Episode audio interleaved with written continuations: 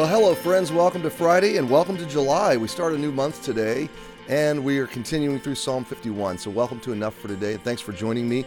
Open your Bible to Psalm 51. Three parts to the psalm cleanse me, restore me, use me. David's repenting. He's coming back to God after a, an egregious sin, adultery and murder. And yet, God's grace, God's mercy is bigger, greater than all of our regrets and all of our failures.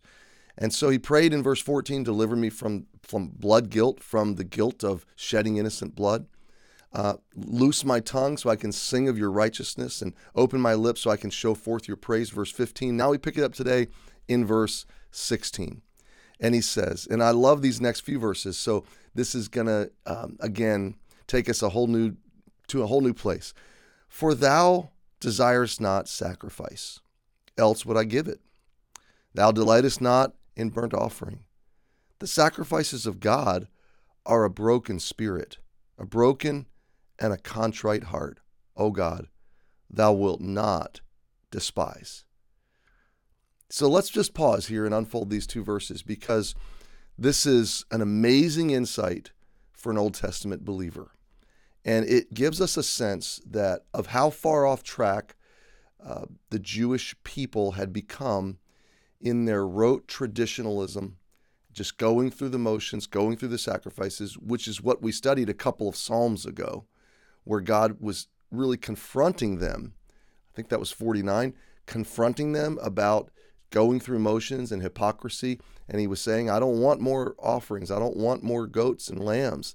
Uh, I don't need to drink blood and eat meat. They had turned him into this, uh, they had perverted the whole system.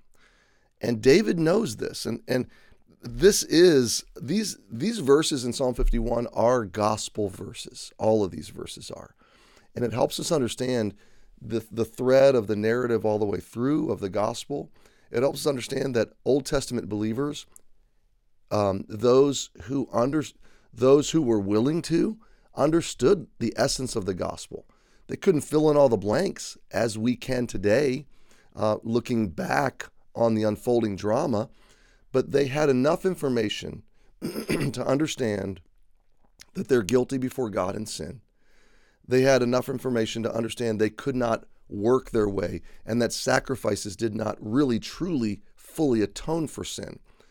They had enough information to understand that God promised a sacrifice for their sins, promised a Savior who would be the ultimate sacrifice, that He Himself would provide a lamb. Okay? They had enough understanding to, to know that true faith, true salvation was only from God, not by works, faith in the coming sacrifice of God. And they had enough information to understand that that could only all unfold on the basis of God's mercy and grace as they received it from God in total dependence. Therefore, all of their sacrifices, all of their ceremony and traditions flowed out of those principles and out of that faith. So, sacrifices in the Old Testament system at the temple, um, those feast days, those sacrificial moments, those times of offerings um, were designed, in essence, to be expressions of faith, very similar to how you would give an offering today in your local church. Uh, not out of obligation, not out of legal uh, duty, not out of begrudging necessity. I have to, I ought to. No.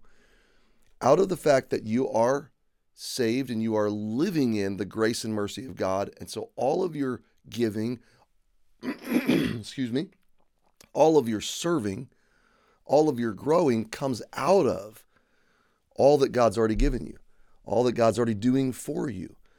So David understands that because he says, You don't desire sacrifice. The end position, the sacrifice was simply an expression of something else. Okay? It's kind of like saying um, the sacrifices are a Polaroid of the faith of the heart. Okay? Where there's no faith, the Polaroid is of no value. Okay? So imagine you had a Polaroid camera and you could take a picture of someone you loved and you could take it with you on a on a far journey and you were going to be separated from that person for a long time You would take out that Polaroid and look at it, and it would be very meaningful to you. Why?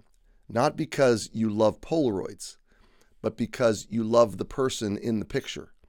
And you would rather have the person present than just have the Polaroid. If you had the choice, um, the Polaroid really has only um, representative value, okay?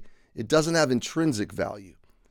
The person, the value of the person that you love, far and infinitely exceeds the value of the Polaroid because that's where the substance is, okay? The Polaroid is not the substance, it's the picture of the substance. It's the representation, it's the reminder of the substance. Even so, sacrifices to God, like like today when we give offerings or when we do Lord's table or whatever, these things are pictures that we do in remembrance. They're Polaroid snapshots of the great love that God has for us. Until we see him, until we're with him. They're Polaroid snapshots to God of our true faith. So you you you would not fall so in love with a Polaroid that had you given the choice, had you had the option of spending life with the person or spending life with the Polaroid, you would say, no, no, no, I want the Polaroid. But that's what religion does. Religion says, trust in the deeds, trust in the works, trust in the system, trust in the artifacts. God says, I don't know, I don't delight in the artifacts. I delight in the substance. I don't want your artifacts. I don't want your offerings and your blood and your sacrifices. I want you. I don't want the Polaroid. I want the substance. And so David understands that.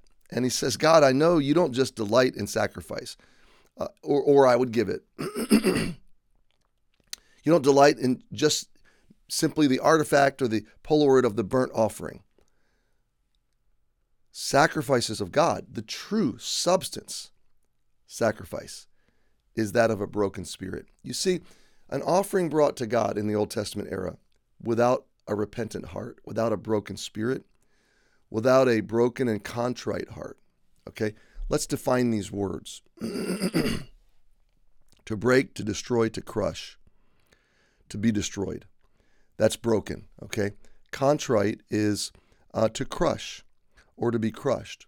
So this is now I want I want to try to unfold this for a minute because we've talked before about repentance when we started this psalm. And I made the I made the uh, statement that repentance isn't merely emotion. Okay? You can have emotional remorse. You can shed tears and not have true repentance.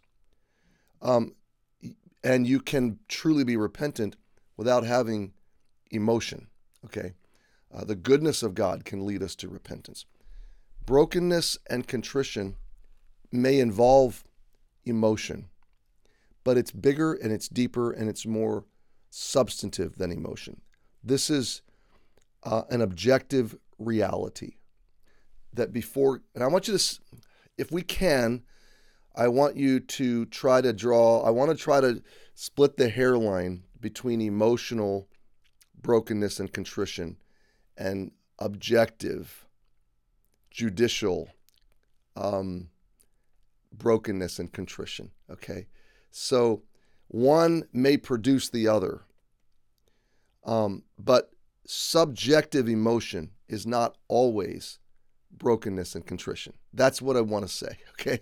So, and there is nothing in the Bible, there's no measuring stick in the Bible by which we measure a certain number of tears, a certain level of emotion, a certain depth of anguish that valid that makes my contrition or brokenness valid. Okay? Let me give you an example. Someone that may truly be deeply internal and not not heavily emotional in their persona, in their personality, may experience a deep brokenness and a deep contrition, but it may not be visible. It may not be demonstrated. It may not be put out on the level of their crying, they're in anguish, their their uh, their depth of despair is obvious and visible to everybody. It may just be deeply understood, okay, because this is first factual, um, intellectually objective before it is emotionally subjective or experiential. Okay, this is a condition before God that is a reality. My sin breaks me in God's presence. it flattens me, it crushes me.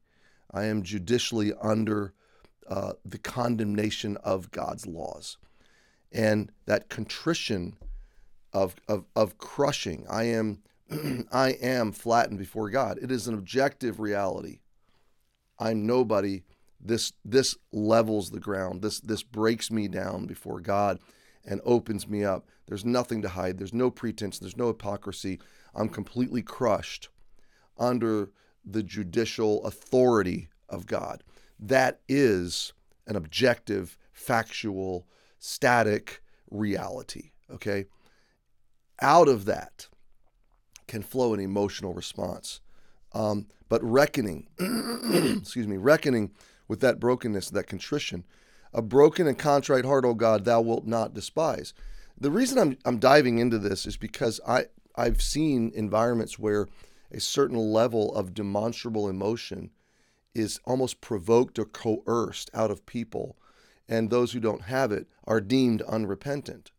But sometimes I've seen people that are genuinely repentant it's not visible to the human eye. Okay.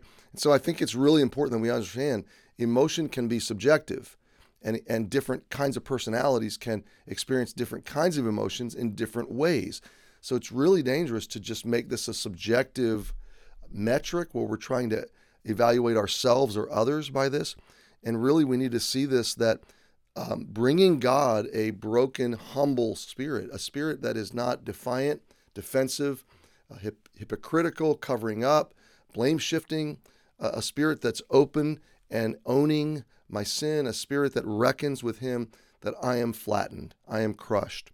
And then out of that, if that, whatever level of remorse, regret, and emotional uh, response that produces, that's all good and healthy for the moment. And the other thing I want to say here is God doesn't want me to stay in the depths of despair. If this experience brings me to despair, God's redemption immediately wants to bring me back to joy. That's what David prays. Restore to me the joy. Help me to experience joy and gladness. So, in the first position, my sin crushes me and flattens me, but God's not going to leave me there long. Redemption, grace, mercy lifts me back up so that I can experience true joy. So, my friend, yes, God, first of all, in the first position, we come to God uh, in authenticity, not just going through motions and doing penance, not just offering sacrifices. Works don't cover sins, okay? We come in sincerity, a, a, a broken spirit and a contrite heart. A broken and a contrite heart you desire. So it's not ritual that forgives my sins, it's mercy and grace based on the authentic, uh, humble repentance of my heart.